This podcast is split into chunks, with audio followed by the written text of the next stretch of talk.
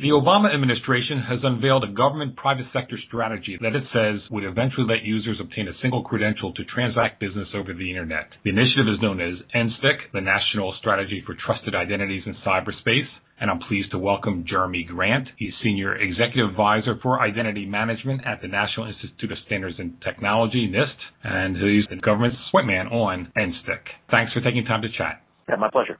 What is NSTIC and how would it work? NSTIC is the National Strategy for Trusted Identities in Cyberspace. It's a, a, strategy that was produced by the White House and released on April 15th that's essentially focused on how can we as a country better enhance uh, online choice, efficiency, security, and privacy in all the transactions that we do every day online. It's essentially, you know, trying to solve a, a couple of different issues. Uh, the, the first is that passwords, which are essentially what most of us use as our authentication layer when we go online for transactions, aren't quite what they used to be. And in fact, it's questionable whether what they used to be was anything that's good. Most folks are managing, you know, either 25 different passwords that are all complex, in which case they're roughly writing them down in something that they carry in their wallet or a notebook. Uh, it's not overly convenient. It's not overly secure. Or they're all using the same one or two passwords for everything they do online, which creates all sorts of different vulnerabilities if that one password is stolen. And, and we certainly know talking to a lot of different folks in industry how common that is and, and what the impact is. The second issue we're trying to address is coming up on 18 years after the famous New Yorker cartoon was published, uh, people still don't know that you're a dog on the internet. And in some circumstances, that's perfectly acceptable. There's a lot of things we do online, whether it's just surfing the web or engaging in sort of what I would say, you know, low risk transactions where you know, nobody really needs to know who you are so long as you can pay or blogging online or commenting on a blog, for example, where you can be anonymous or, you know, even be going online, you know, under a pseudonym. Uh, but there's a lot of things where businesses and government and other organizations would like to be able to move more high value transactions online and they can't because of the risks involved. As a result, there's a lot of, of things you could be doing online today that continue to require instead paper signatures and, you know, waiting in line at brick and mortar offices and whatnot. Uh, and I'd say the third thing we're focused on uh, is enhancement of privacy. Uh, everybody's aware you know, of some of the trends over the last few years of, you know, you're providing more and more information everywhere you go, don't have a whole lot of control over what you actually have to provide in order to engage in a transaction or how it's being collected or used or shared. Really try and, you know, put more, more choice and control over that back in the hands of the consumer. The NSTIC is essentially a strategy that, that's focused on all three of those. It, it, it looks at, at its core, how could we come up with a system where you'd have really what we call an identity ecosystem, which would be a very large and vibrant, diverse marketplace of different credential providers that could get you some sort of technology that would be more secure than the usernames and passwords that you use today. There's been a lot of talk about it being a, a single identity or a single key, and I think it's very important to note there's nothing in NSTIC that would actually encourage or mandate that folks have only a single identity. Certainly be something you could have if you wanted to have a single uh, credential for single sign-on purposes. But NSTIC is also designed in a way that you could be able to obtain multiple credentials and use them for different purposes, in many cases depending on the, the kind of transaction you're engaged in. What is the government's role in NSTIC? Government really has, a couple roles. One is to convene. I'm at NIST, and NIST has for years helped to bring together different stakeholders outside of government to forge, you know, consensus standards and best practices on a variety of technologies, including a ton of work that we've done around cybersecurity and identity management over the years. The second role of the government is to be an early adopter. If these credentials are going to be in place across the U.S. government by agreeing to accept them for different transactions online and being a party to some of the contracts that will govern their use, we believe we can, you know, catalyze a whole new range of different technologies being used by the rest of the country as they go online. Is there a role for government in governing NSTIC once these credentials are out? Our vision is that this is an area where the private sector could lead. The strategy specifically calls for the establishment of a steering body for the identity ecosystem we want to create that would be led by the private sector. And, and to be clear, by the private sector, we don't just mean industry. We mean the broader range of, of non-government entities, which could include advocacy groups for things like privacy and consumer interest, nonprofit, academia, other organizations that are out there. We will play a big role in helping to stand that up over the first few years and, and helping to, from the NIST perspective, do whatever we can to create the standards standards and the best practices that will govern NSTIC. Ultimately, we think this is something that ought to be led by the private sector. Now, having said that, there are areas for things, for example, you know, privacy. What happens when a firm signs up to the principles of the NSTIC on privacy and then doesn't follow them? There could certainly be some areas of, you know, where government plays a role in enforcement. This is something that, that you know, we're, we're still in the early stages and, and need to delve into quite a bit more. Is there any example of the kind of organization that could be set up to govern NSTIC existing in some other area today? Sure. About 15 years ago, the federal government decided, and it wasn't just the government, there was a lot of interest from other stakeholders, that we really shouldn't have paper food stamps or, or, or welfare checks anymore. If you think about it, when was the last time you actually saw somebody at the supermarket with paper food stamps? They come out and they swipe a card that goes through the point of sale terminal, the same as you use for your Visa or MasterCard. The difference is that card, if they're on food stamps, has a logo on it instead of Visa or MasterCard that's, that's called Quest. You know, what happened there was the government, in this case it was the U.S. Department of Agriculture, which oversees food stamps, worked with a group called NACHA, North American Clearinghouse Association, which maintains a lot of the technical standards and, and operating rules for how bank cards work, and asked them to form what was known as the Electronic Benefits Transfer, or EBT Council, where they brought in different stakeholders from technology providers, people who make the point of sale terminals, uh, the retailers who accept them, consumer advocates, privacy advocates, the advocates for the poor, the banks who have a lot to do with how that system works, and you know, really anybody else who, who had a stake in it, and facilitated the creation of the standards and operating rules that now enabled the elimination of, of paper food stamps and moved everything towards the bank card system. That's just one example of you know what the government's done before, and you know we're currently studying uh, a number of different governance models and trying to figure out what the best one should be. In fact, we'll be having a workshop on this in early June at a date that we're uh, still still locking down right now, but should have an uh, announcement out shortly.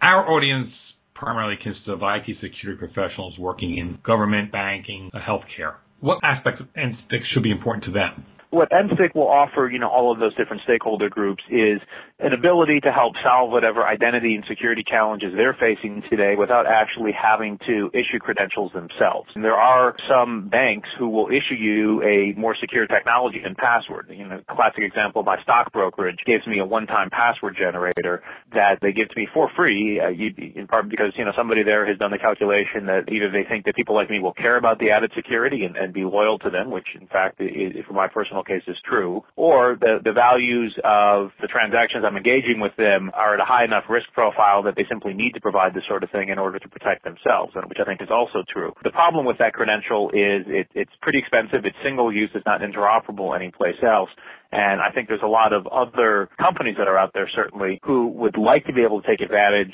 of a customer base that, that's carrying ways to very uh, strongly and reliably authenticate their identity online, but just doesn't have the money to spend or uh, the ability to put the technical infrastructure in place.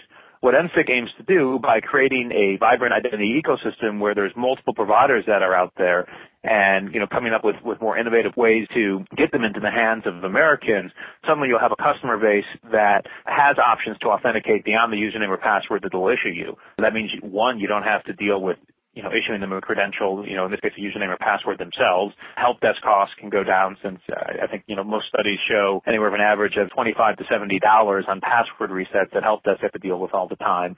And you'll have more assurance that essentially you're not to the dog on the internet, that, you know, in cases where you really need to know more about a person that you actually, you know, have some assurance that they are who they say they are. What's the timetable for NSTIC? It's tough to say right now, in, part because this was literally just released last week, and, our implementation efforts are just getting underway. Most of us who've been working on the project think this is going to take some time to really bring different folks together and, forge the consensus standards. Not to mention, you know, you have to, you know, from there, once standards are in place, allow for the market, you know, to have a little bit of time to develop on its own, and once they embrace those standards and rules. Our take is, in two or three years, we ought to have most of the baseline rules and standards in place, and you know, I'd say beyond that, three to five years for actually having having the signs of what we would consider a, a vibrant identity ecosystem emerging across the country. It's a market-based approach in, in implementing this. Do you expect there may be some credential providers, and perhaps there are people out there now, who will be offering credentials that could be viable? Sure. So, you know, today there are already plenty of firms that are out there. I shouldn't say plenty, but a not unhealthy number who will enable you to get stronger credentials today. Google, for example, recently created a free one-time password generator that you can download in just a few minutes to your BlackBerry, your iPhone, or your Android phone that you can use as a second factor of authentication when you're logging into Gmail or any of the other services that you'll log into with your Google account. There's other companies like Symantec that have made credentials available for several years that will work with a variety of private sector reliant parties, but it's a limited number, and, and thus, you know, because there's not a huge network that you can use it with, it doesn't have necessarily the value that something like that could have if everybody in the country took it. And those are just, you know, two examples of, of companies that are doing stuff today. There are a number of others as well. The value that NSTIC really brings is if you can build a framework of standards that will ensure interoperability, that, that, that you know, ensure this, you know, these credentials that are frankly the technologies there today can be used any place you go, it becomes a lot more worthwhile for you to have one. And we think the uptake will be much more significant at that point. The internet is global, obviously. What is being done in the same arena elsewhere in the world, and how does what we'll be doing here in the United States work with those initiatives?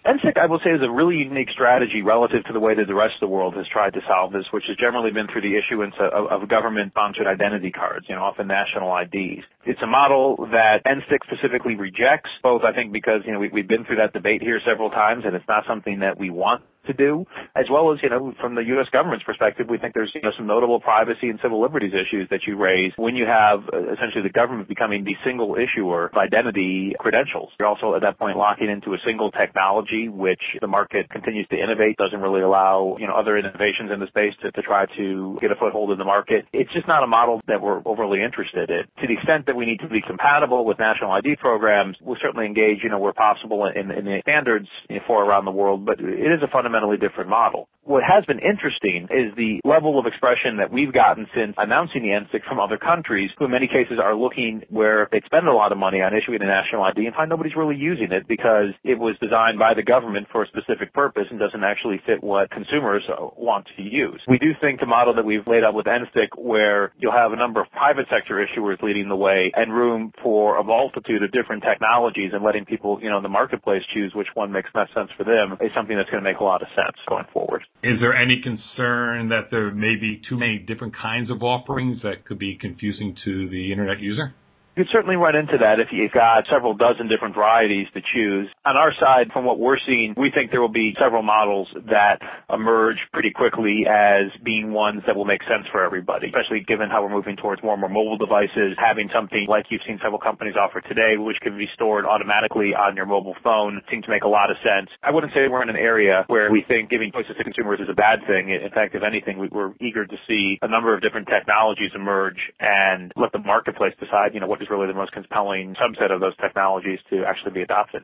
Anything we should be thinking about now about NSTIC that we didn't address in this conversation? One, one thing we I should know we will be looking at next year, uh, as the president has proposed $17.5 million in the FY12 government budget to fund pilots that could test out different use cases that are envisioned in NSTIC, try different architectural approaches, really perfect some of the different concepts, and, and hopefully provide a foundation that we could build NSTIC on going forward. So we'll be very much looking to the private sector for interesting ideas in a few months for, you know, what pilots should look like. Some point in the next few months we will be putting out criteria we're looking for for pilots pilots and set up a formal proposal process to, to get input and suggestions from people. And those interested in participating, how do they get in touch with you? The easiest way to, to, to, stay in touch with us is, is, through the website for NSTIC, which has been set up at www.nist.gov slash NSTIC. That's N-S-T-I-C. And there's, we keep a lot of information there. We're continually updating the web page each week. My contact information is out there as well. Thank you, Jeremy. My pleasure. I've been speaking with Jeremy Grant, Senior Executive Advisor for Identity Management at NIST. I'm Eric Chabrow of GovInfoSecurity.com. Thanks for listening.